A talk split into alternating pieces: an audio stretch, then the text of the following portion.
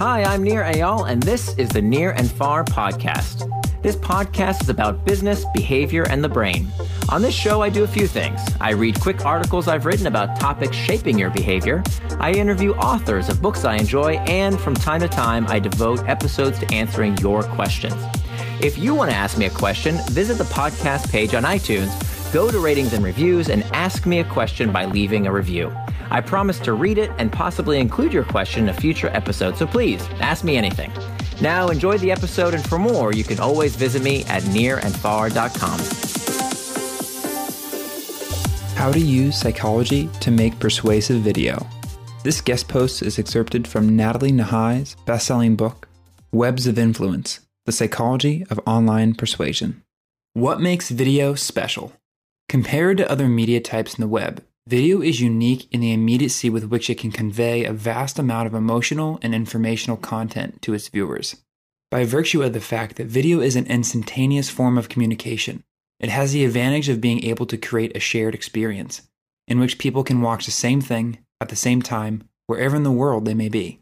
As with all social content, enabling people to participate in a way can create a profound sense of connection and community which can help generate word of mouth and amplify the reach of your message. Unlike images or copy, video and audio set the pace at which a story or message is delivered. Although it is true that people can stop watching whenever they choose, the analytic tools built into video hosting platforms are making it easier than ever to access when people are bouncing away. This means that you can track exactly how far individuals get through a piece of content before they stop consuming it which may help infer why the video isn't engaging as viewers as expected. This can then inform the process by which you optimize your media, making video one of the most trackable forms of web content, as well as one of the most emotive.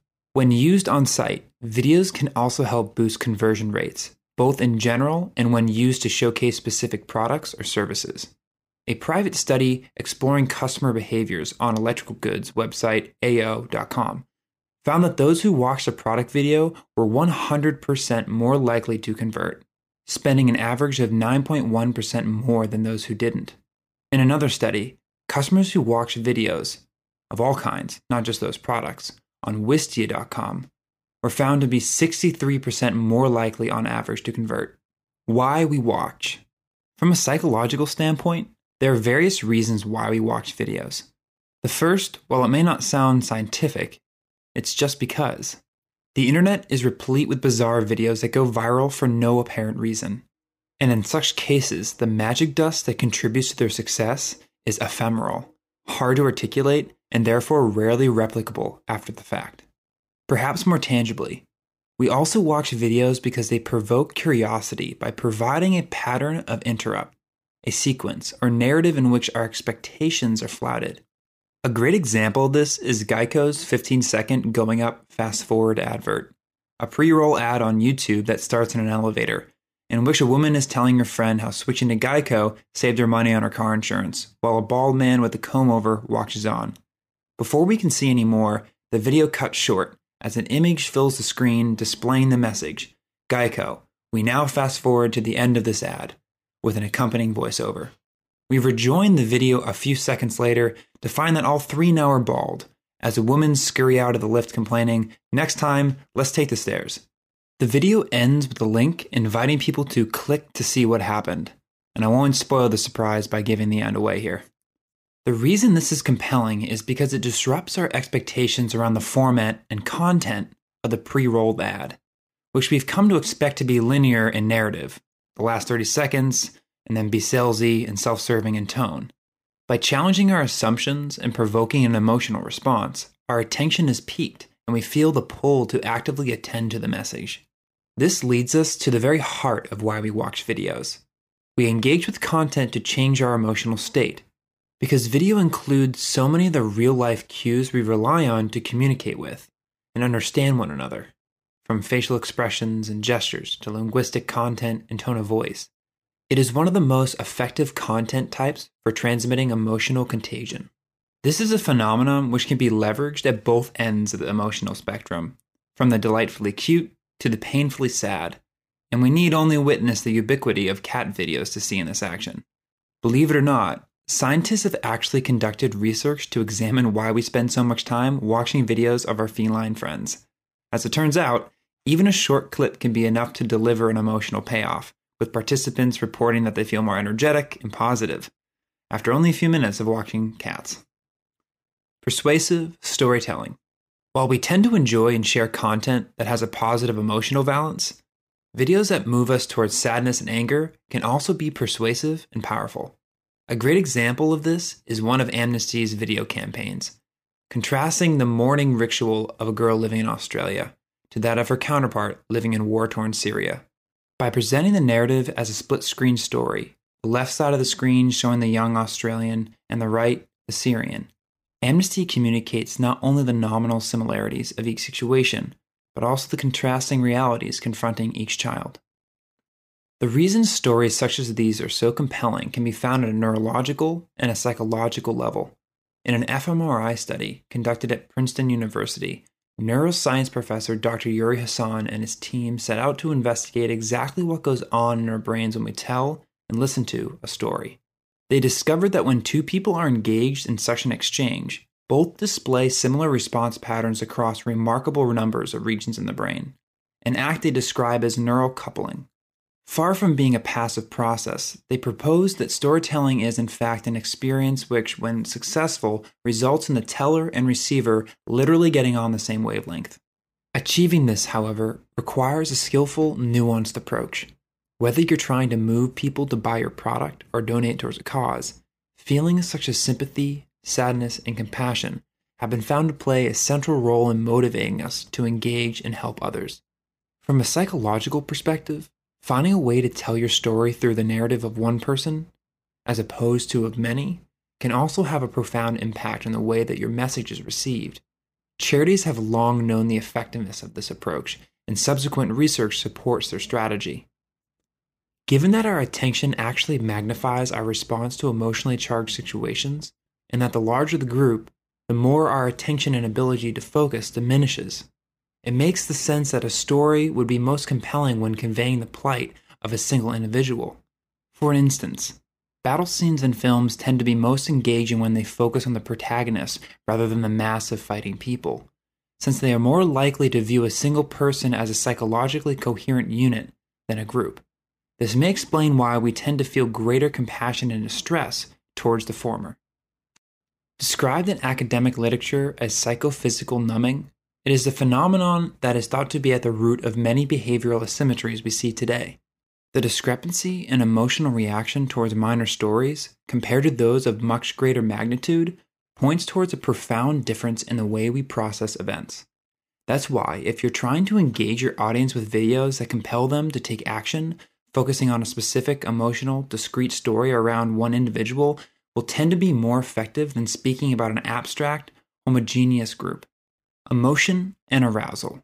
Whether the stories we tell are large or small, complex or simple, they all serve to take us on a journey from one emotional state to another, often with many transitions in between. Depending on the length and purpose of your video, and the profile of the audience for whom it was created, there are various different models you can use to help structure your narrative. A good place to start is by reading The Hero with a Thousand Faces seminal book that explores a journey of an archetypal hero written by American mythologist Joseph Campbell. Used to craft compelling tales, one of Campbell's most famous narrative arcs is a hero's journey, a 12 step sequence that appears in everything from drama and myth to religious ritual to psychological development. This pattern is used in many of the stories we know and love today, and was even acknowledged by George Lucas for its influence in the Star Wars films. Whether you're using the hero's journey or another of Campbell's models, two adverts that are worth watching for their use of this approach are John Lewis' Christmas advert, The Journey, and MetLife's insurance advert, My Dad's Story, Dream for My Child. Both videos carefully orchestrate the ebb and flow of emotion to hold the viewer's attention until the very end, at which point they leave the audience with a heightened, positive emotional climax. The importance of a powerful ending cannot be overstated, and in behavioral economic circles, there's even a phrase used to describe this heuristic, known as the peak end rule. This term refers to our tendency to judge experiences based on how we feel at their peak and at their end, rather than taking an average or sum of every moment. If you want to create persuasive videos, you can leverage this dynamic to craft emotional highs and lows. Music can also elicit such responses, from boosting our motivation, feelings of pleasure and relaxation, to reducing levels of pain and anxiety. Music can even increase or decrease our breathing and heart rate, depending on how upbeat or meditative the tempo, respectively. This is why, when choosing the score for your video, you should ensure that it elicits a level of arousal that matches both your content and the call to action. Not only is music influential in grabbing people's attention, if you're narrating an advert or piece of video content, research has found that lowering the pitch of your voice can signal status, which can be perceived by others as dominant, prestigious, and admirable. Traits positively correlated with behavioral influence. However, when a person's voice goes down in pitch, they can also be judged as wanting to be more intimidating and domineering.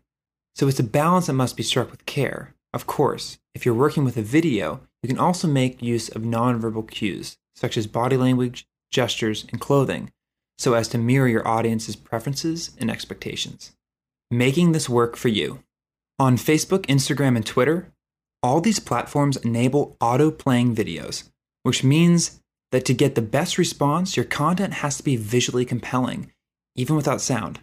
As these channels are primarily accessed through mobile devices, your video format can be vertical, since browsing behaviors will typically be in the feed. Whatever the content of your video, it has to be visually attention grabbing within the first few seconds in order to capture the fleeting attention of fast scrollers. On YouTube, despite its reputation as the primary video hosting platform, YouTube's most popular content has historically been music. In terms of branded ads, those that are most successful tend to be videos that disrupt our expectations, change our emotional state, and make us laugh.